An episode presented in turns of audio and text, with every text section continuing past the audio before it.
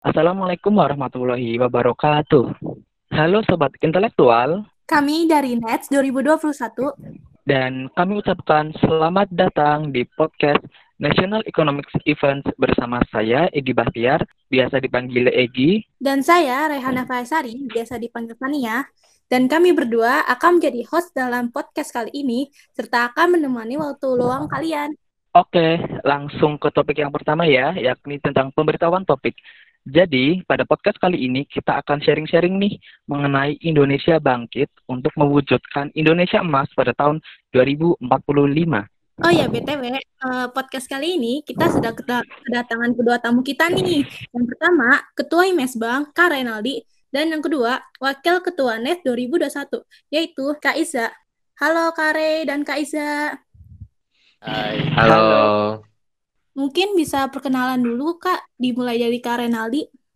Oke, uh, perkenalkan ya semuanya. Saya Renaldi Galumulyana, pada tahun ini diamanahkan sebagai Ketua Himes Bank tahun 2021.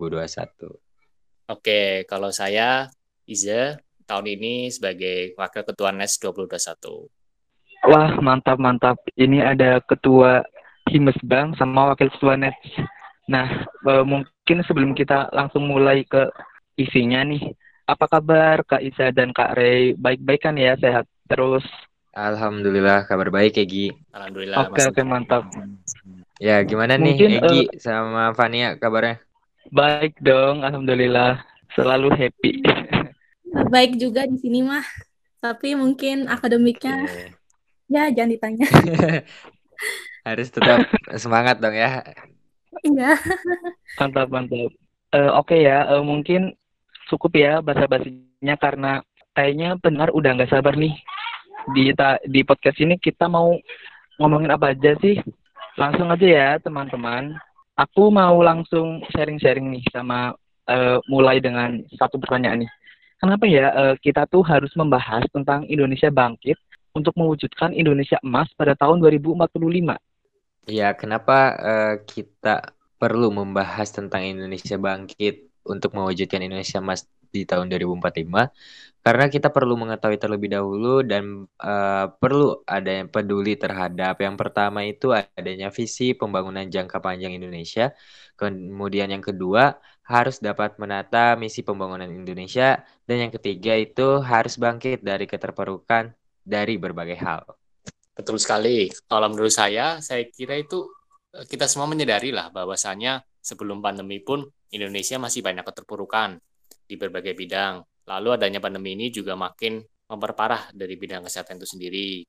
Karena kita akan menjadi pemimpin di Indonesia 245 itu di Indonesia Mas, atau bisa juga kita menjadi pelaksana nih generasi kita yang melakukan pergerakan di Indonesia Mas 245, maka kita perlu berpikir kritis, saling sharing ide maupun pengalaman untuk mewujudkan Indonesia Mas itu sendiri di 2045 nantinya yang sesuai dengan cita-cita kita semua. Uh, baik, jadi intinya uh, kita harus peduli nih sebagai generasi muda uh, akan visi dan misi Indonesia pada tahun nanti 2045 dengan uh, mengasah pemikiran kritis, pengalaman, serta ilmu dan lainnya untuk menghadapi kondisi yang akan datang.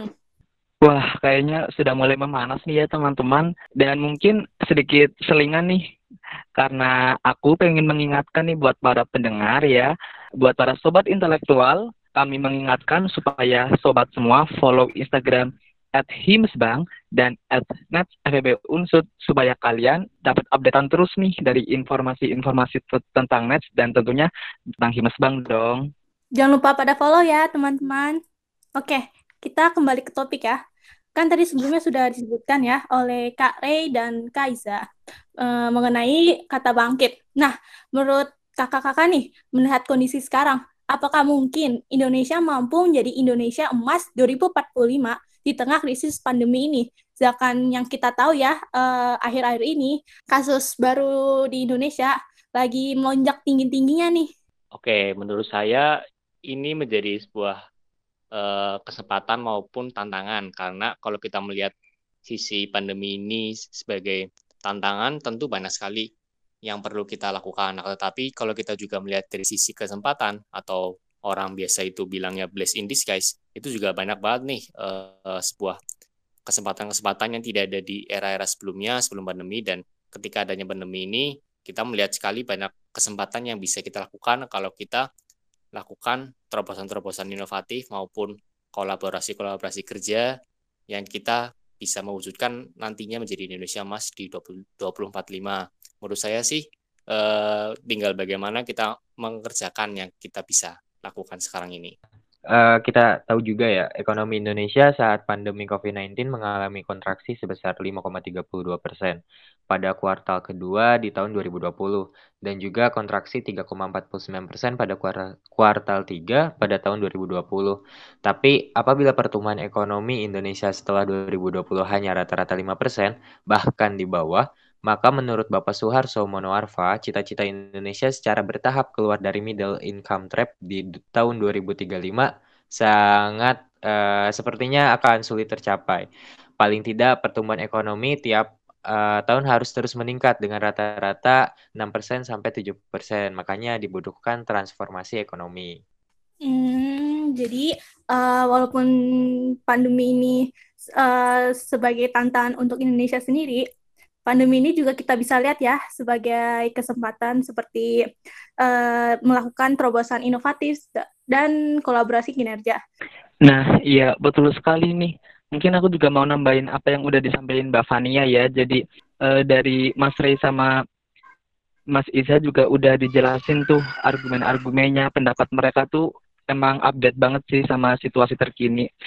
Dan mungkin kita sebagai mahasiswa juga harus solutif gitu ya. Jadi uh, mungkin selanjutnya nih, ini mungkin pertanyaan yang bagus banget nih. Kira-kira kebijakan seperti apa ya yang akan diambil pemerintah untuk bangkit dari hal-hal yang udah disampaikan tadi?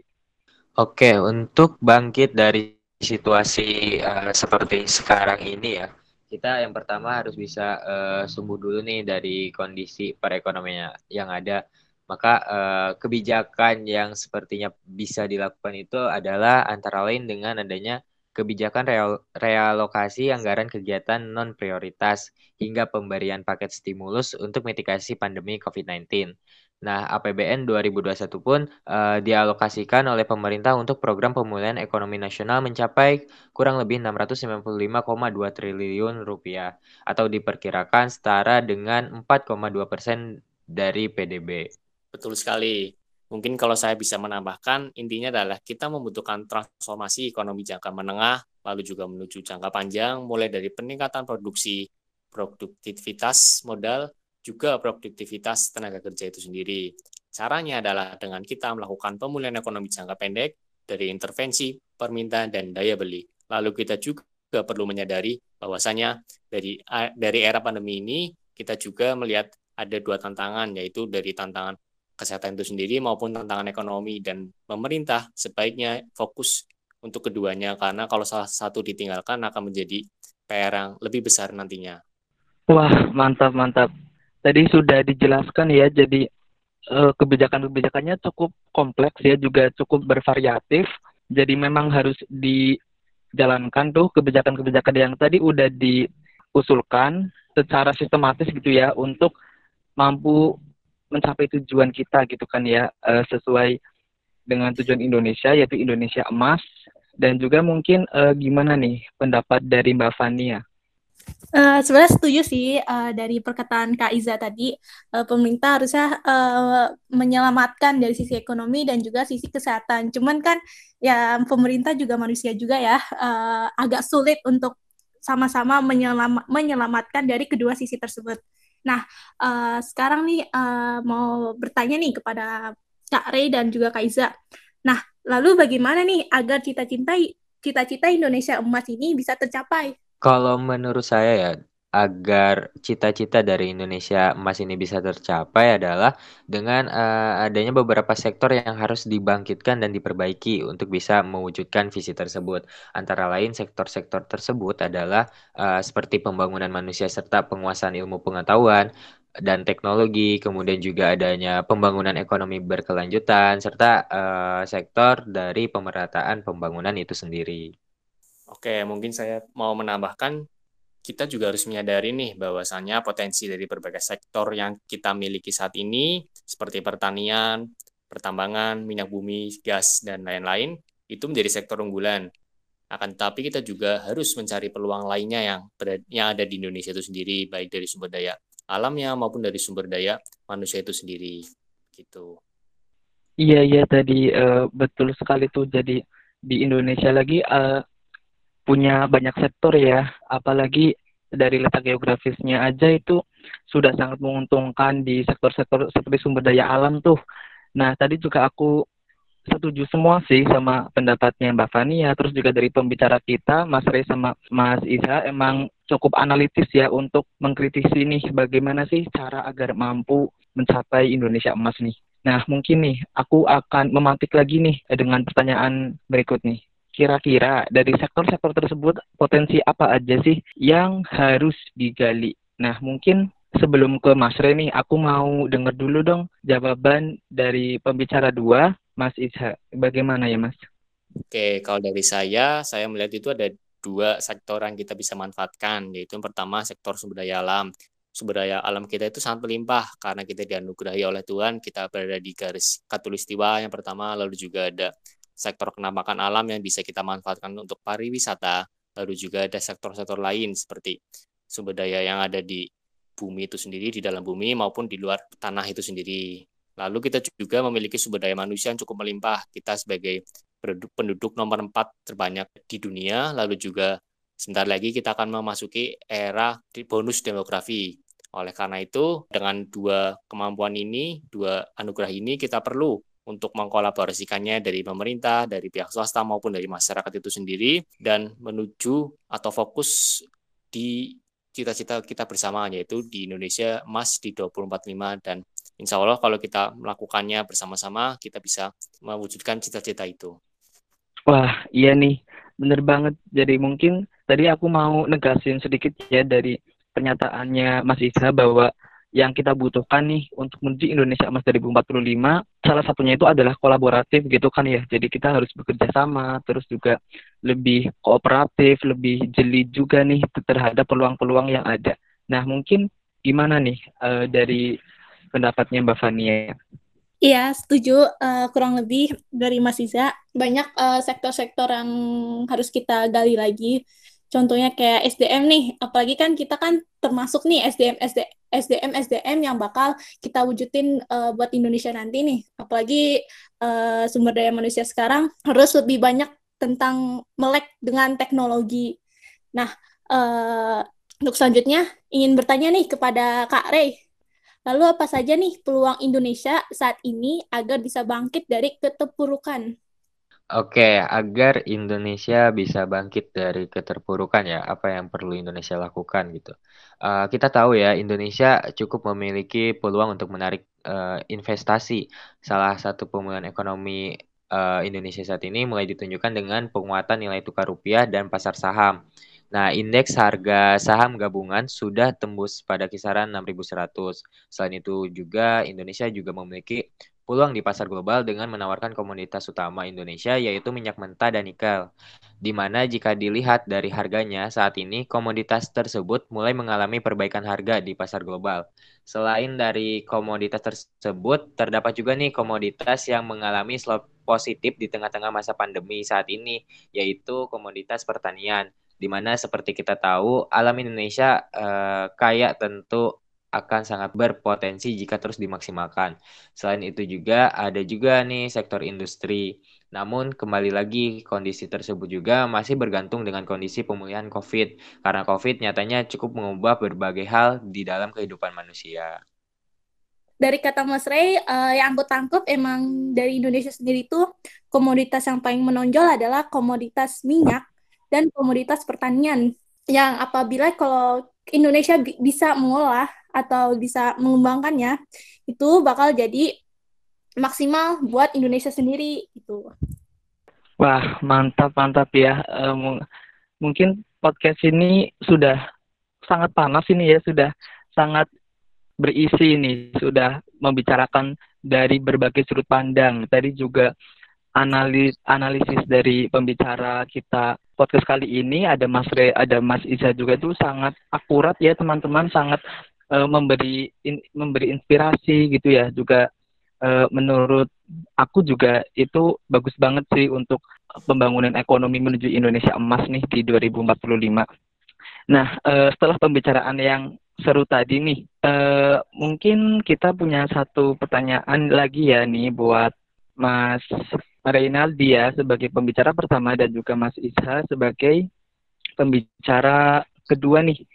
Kira-kira sebelum Mbak yang ngomongin pertanyaannya nih, uh, mungkin aku mau dengar dulu dong pendapat dari Mas Isa dan Mas Re uh, tentang tentang apa yang telah tadi kita bicarakan gitu. Kira-kira gimana nih? Oke, mungkin aku dulu ya.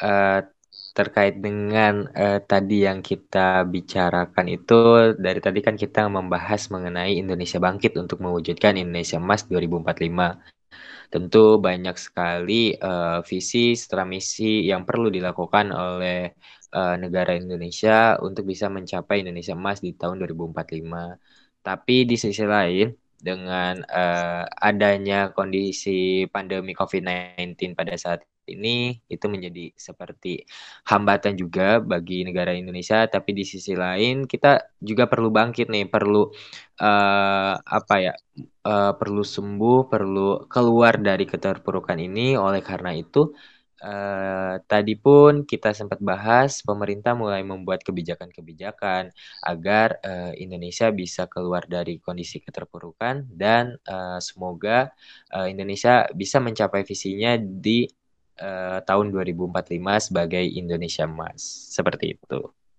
Kalau dari saya mungkin saya sangat uh, suka dan concern sekali dengan tema yang diangkat pada podcast kali ini dan saya juga ikut menanti nih dari ide-ide atau ada konsep-konsep lain dari teman-teman uh, selain dari saya dan Mas Ray itu sendiri.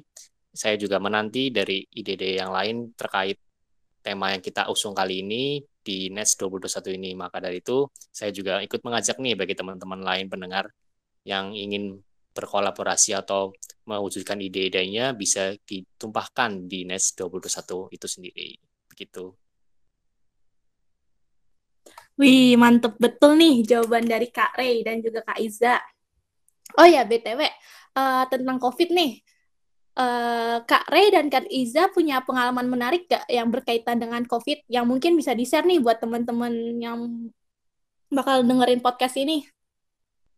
Pengalaman menarik tentang COVID apa ya? Uh, bingung juga sih kalau misalkan ditanya pengalaman menarik tentang COVID ya. Ya paling kalau pengalaman tentang COVID sejauh ini ya kita kalau misalkan mau mengadakan sebuah uh, perkuliahan, pertemuan atau apa pun ya kebetulan saya juga orangnya uh, diorganisasikan jadi yang sebelumnya harus pelaksanaannya secara offline, secara tatap muka tapi dengan adanya COVID-19 ini mau nggak mau nih kita harus uh, melaksanakan semua kegiatan itu secara daring. Nah mungkin itu ya pengalaman yang menarik. Jadi yang sebelumnya uh, kita tuh tidak terlalu mem apa tidak terlalu mempentingkan ter, terkait dengan uh, pertemuan secara daring tetapi ya mau tidak mau karena ada kondisi COVID-19 saat ini ya kita secara uh, dalam untuk mem, apa ya untuk bisa mengadakan sebuah pertemuan ataupun mengadakan sebuah kegiatan ya mau tidak mau kita perlu adanya penyesuaian dan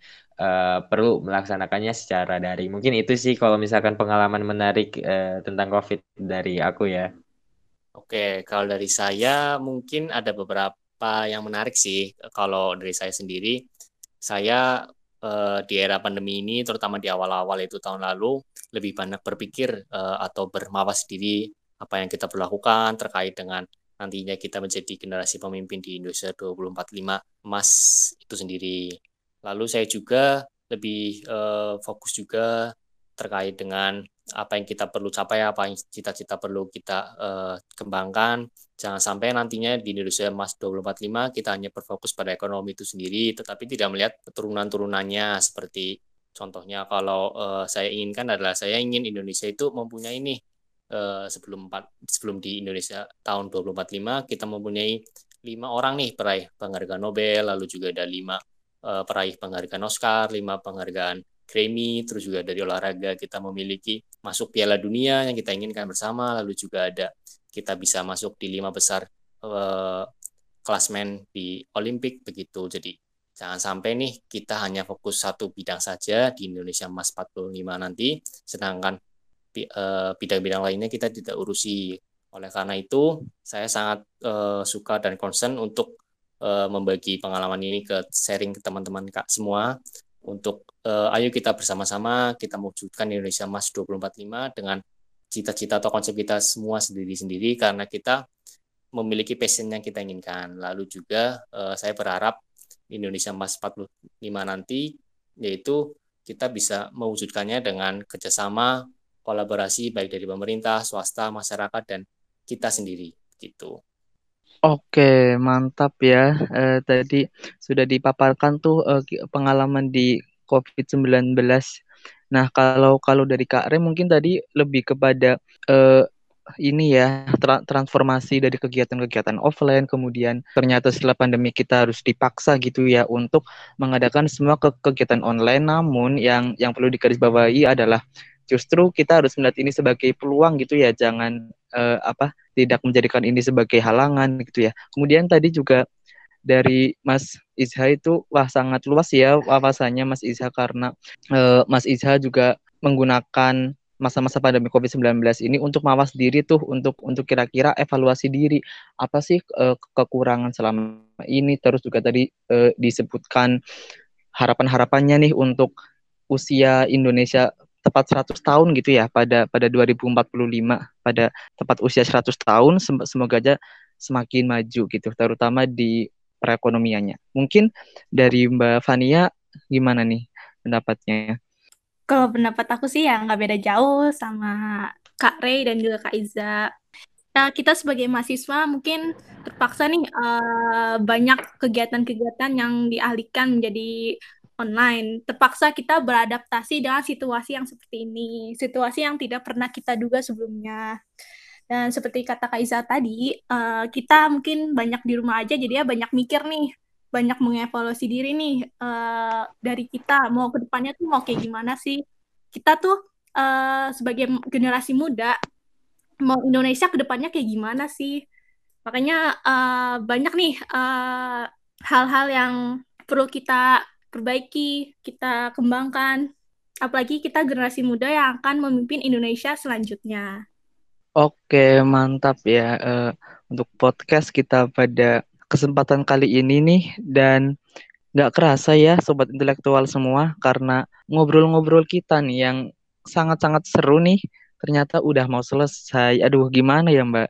Iya nih, padahal obrolan kita kali ini seru loh, tapi harus berakhir.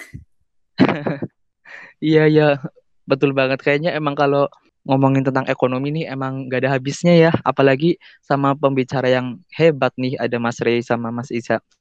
Nah sebelum itu nih kami juga ucapkan terima kasih banyak kepada Mas Rey, Mas Rey Naldi sebagai Ketua Himes Bank ya dan di sini sebagai pembicara satu dan juga kepada Mas Fajri Hafiza Enima yang sudah menemani juga nih bincang-bincang podcast pada kesempatan kita kali ini dan Mas Isha juga di sini sebagai Wakil Ketua National Economic Events 2021. Mereka berdua sudah sangat mantap ya tadi analisis-analisisnya juga sangat memberikan motivasi nih buat kita semua. Iya betul nih ya analisisnya keren-keren banget nih pembicara kita kali ini nih calon-calon pemimpin Indonesia nih. Oke, uh, jangan khawatir kita masih akan menemani kalian di podcast Nets 2021 selanjutnya buat ngobrolin hal-hal yang menarik lainnya. Dan jangan lupa follow IG kita di at buat terus pantengin rangkaian acara Net 2021 ya. Oke, last but not least, saya Egi Bahtiar dan Mbak Fania juga pamit undur diri ya dari podcast kita pada kali ini. See you soon, stay safe and healthy, have a great day and Bye bye. Assalamualaikum warahmatullahi wabarakatuh.